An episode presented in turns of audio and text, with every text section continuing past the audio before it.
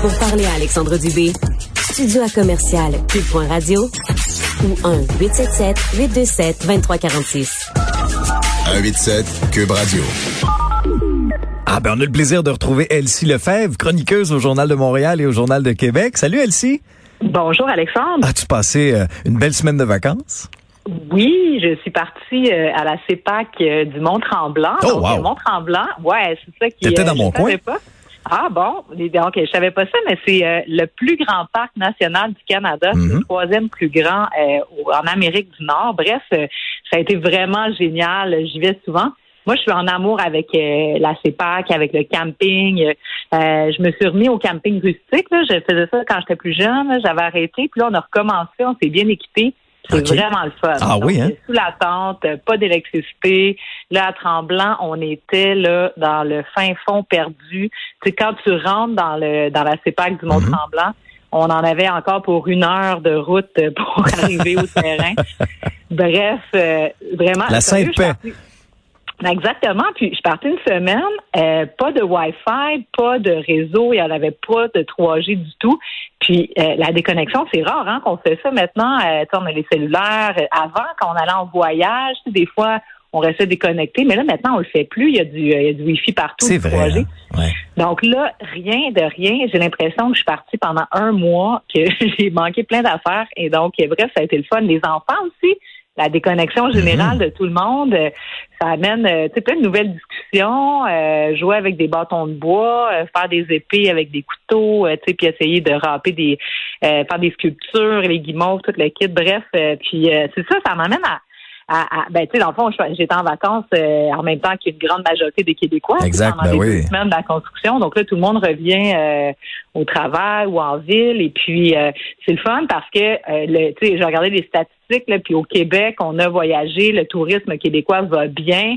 Euh, la capitale nationale Québec euh, arrive en première place des villes canadiennes. Euh, Ouais. Donc, c'est juste des bonnes nouvelles, puis c'est bon pour l'économie locale Ben, je comprends. c'est peut-être peut-être un des éléments positifs tu sais, de cette COVID-là qui fait que, bon, c'est sûr qu'on voyage au Québec un peu tout le temps, mais là, de se dire, on prend des vraies grosses vacances au Québec, tu sais, c'est différent que, tu sais, je me dis, ah, partir une fin de semaine ou trois, quatre jours, mais là, vraiment, là, tu sais, prendre d'assaut les régions du Québec, il y en a pour tout le monde, tu sais, donc moi, je suis allée dans une CEPAC, imagine-toi, ça coûte moins de 40 dollars par jour, là, tu sais, louer un terrain de camping, tu peux être deux familles là-dessus, euh, mais sinon, on peut faire des vacances urbaines, notamment bon la ville de Québec, mais Montréal aussi a beaucoup à offrir. Même autour de Montréal, on peut aller euh, les îles de Boucherville, Oka. Donc, euh, moi, je suis allée en camping à Oka au début de l'été. C'était génial encore. Tu sais, des plages magnifiques. Il y a la grosse plage d'Oka, là, vraiment. Euh, c'est un peu beach bum euh, où on, on a vu des débordements COVID, mais il y a des plages un peu... Ils sont pas tout le temps là, eux autres, heureusement.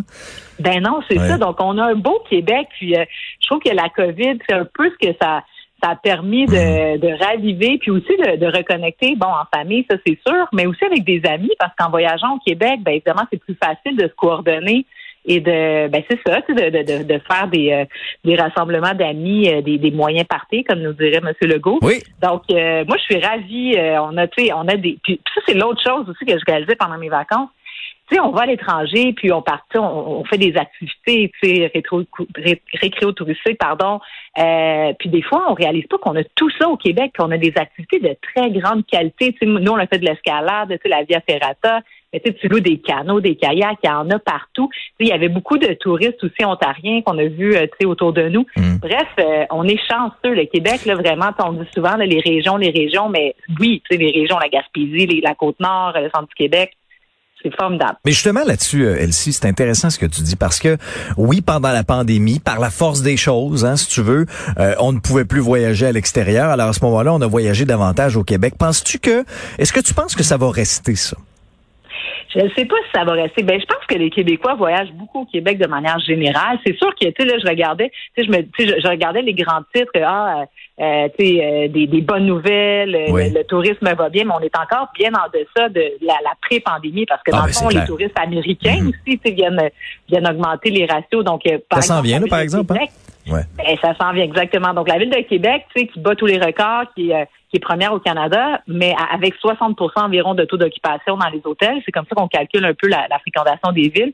Mais, tu sais, on dit que avant la pandémie, on atteignait du 80-90% donc on est encore loin là, de revenir à la normale. C'est ça qui est paradoxal. Puis est-ce que les Québécois vont continuer de voyager? Je pense que oui. Je pense qu'on euh, ça nous a permis de, redécouvrir, euh, puis de, de, prendre racine chez Mhm. nous.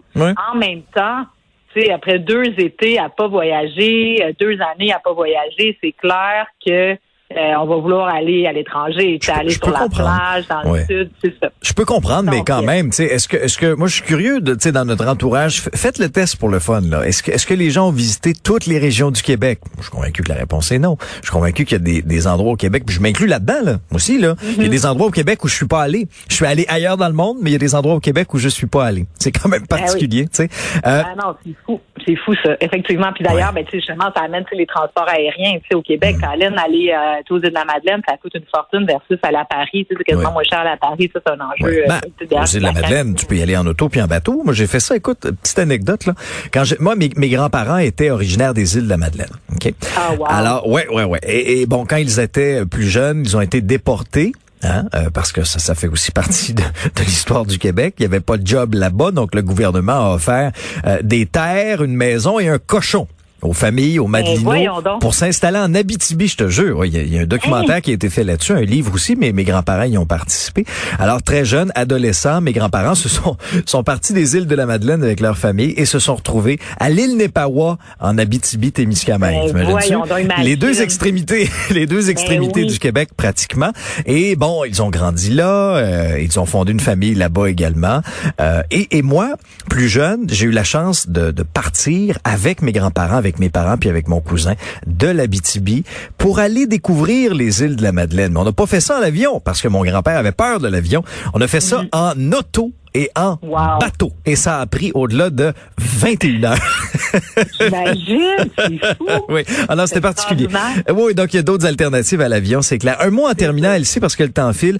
Euh, il y a eu un point de presse là, de la part des autorités de santé au fédéral qui, de un, nous ont mis en garde contre la quatrième vague qui commençait, euh, pour euh, également motiver un petit peu les gens à aller se faire vacciner avec une nouvelle cible de 80% Et le Québec ajuste un peu son message. Exactement. Donc, euh, bon, le gouvernement du Québec, bon, on, parlait du 75-75, on tombe à 80% Puis, je, je lisais là, les tweets de Christian Dubé puis l'approche du gouvernement. Et, tu sais, il y a comme deux messages qu'on entend. On entend un message, bon, les anti-vaccins, ils sont pas vaccinés, les jeunes sont Ouais. pas assez vaccinés. Mais Christian Dubé a choisi le discours positif. Donc, on est encore dans ça va bien, on progresse, puis à chaque jour, le message est suivant. Ça, ça va, oh, on a augmenté euh, de 10 000, on a augmenté de 100 000, on lâche pas, un point de pourcentage chaque jour. Donc, euh, je trouve ça bien d'y aller positivement. Donc, ça envoie un message que, bon, ceux qui sont pas vaccinés, c'est pas qu'ils le veulent pas, mais c'est que, bon, ils n'ont pas encore eu le temps, ou en tout cas, bref, euh, toutes sortes de raisons. Mais donc, euh, je ne sais pas quand le bâton va arriver. Puis là, c'est ça la question, tu sais, parce que quand on analyse les chiffres, là, ce qu'on constate, c'est que 16% de Québécois qui ont qui ont qui ont pas d'intention vaccinale. Ouais. D'ailleurs, c'est un nouveau voc- euh, vocabulaire là, de la part du gouvernement. Donc, euh, l'acte de, vac- de vaccination. Donc, il y a 16% euh, de gens qui ont ni n'ont pas pris de, re- de rendez-vous, bref, euh, ni, ni- il ne se passe rien de ce côté-là.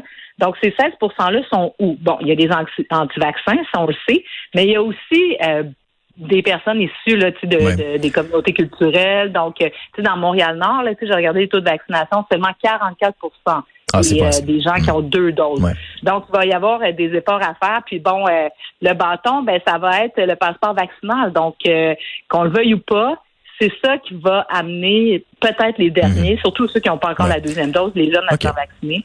Ouais, parce que dans ce cas-ci, tu sais, honnêtement, euh, de ce côté-ci, euh, Elsie, si, si quelqu'un ne veut pas se faire vacciner parce qu'il est anti-vaccin, c'est une chose, c'est son droit.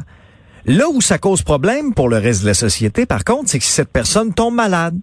Après ça, se retrouve à l'hôpital, engorge notre système de santé. Puis à ce moment-là, ben, des gens qui se retrouvent sans suivi médicaux ne peuvent pas, par exemple, faire les traitements qui, leur- qui leur sont dus en raison de ça, en raison du délestage. Puis c'est là que, comme société, la très grande majorité risque d'avoir un problème éventuellement. Elsie, on doit s'arrêter là-dessus. Le temps file, mais on remet ça À demain, demain. sans faute. Salut! À demain.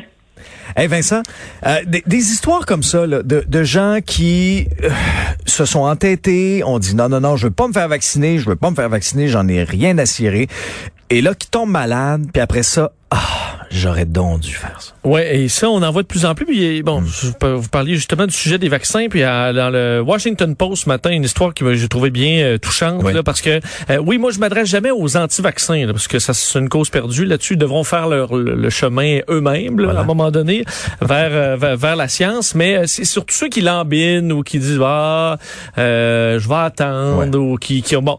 Euh, bon, l'histoire là, qui nous occupe, c'est au Nevada, euh, une, une femme qui, qui elle dit, moi puis mon mari, là, on croit à la science, mais on se disait, bah, le vaccin, on va attendre un an, là, tu sais, de voir, on veut pas servir de cobaye ou tout ça, même s'il y a eu toutes les phases de test. On faisait juste attendre un peu. Et euh, ben, le mari, il perd de cinq enfants, 39 ans, euh, pogne la COVID, et là, euh, soudainement, le taux d'oxygène euh, se diminue, se retrouve à l'hôpital, et là, Mané dit, je reçois des textos, ça va pas, 911, 911, je, je m'en vais aux soins intensifs. Et là, il dit, bats-toi, il dit, j'essaye, mais c'est tough. Quelques heures après, le cœur s'arrête. Et là, il dit, moi, je viens de perdre euh, mon, mon mari, Ah, père de cinq pas- enfants, euh, juste parce qu'on a attendu. Et là, il dit, j'aurais dû, j'aurais donc bien dû recevoir, I should have gotten the damn vaccine, là. Donc, elle dit, j'aurais, j'aurais, écoute, Mais il y a euh, trop mes enfants devront euh, grandir sans leur père juste parce qu'on voulait être prudent, puis on n'écoutait pas les conseils des experts. Donc ça, ce genre d'histoire-là, parce que maintenant, évidemment, elle est euh, porte-parole là, du, du vaccin, parce qu'elle est dans les médias pour dire, ben, faites-vous vacciner de grâce. Mais là, tu dis, tous les, écoute, les, les experts ne savent plus faire. On donne des loteries aux États-Unis aussi, là, euh, les les, paye, du on les fait, les médecins là, font tout ce qu'ils peuvent pour essayer de convaincre les gens.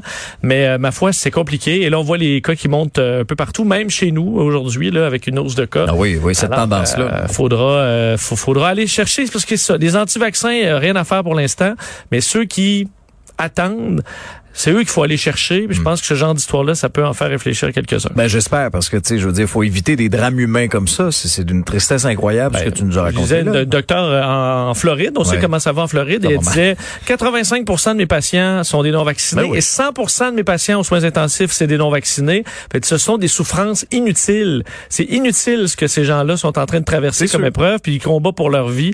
Donc imagine pour le personnel de la santé, ça doit tellement être frustrant. Donc euh, bon, on souhaite que le plus de gens euh, y aillent sans tarder. Mais tu peux pas voir la lumière à leur place? Qu'est-ce que tu veux? des Exact. Il y a un bout de chemin que c'est à eux de faire. On t'écoute dans les prochaines Salut. minutes. Salut Vincent, merci à vous d'avoir été là. On fait ça demain. Bonne journée. Faites attention.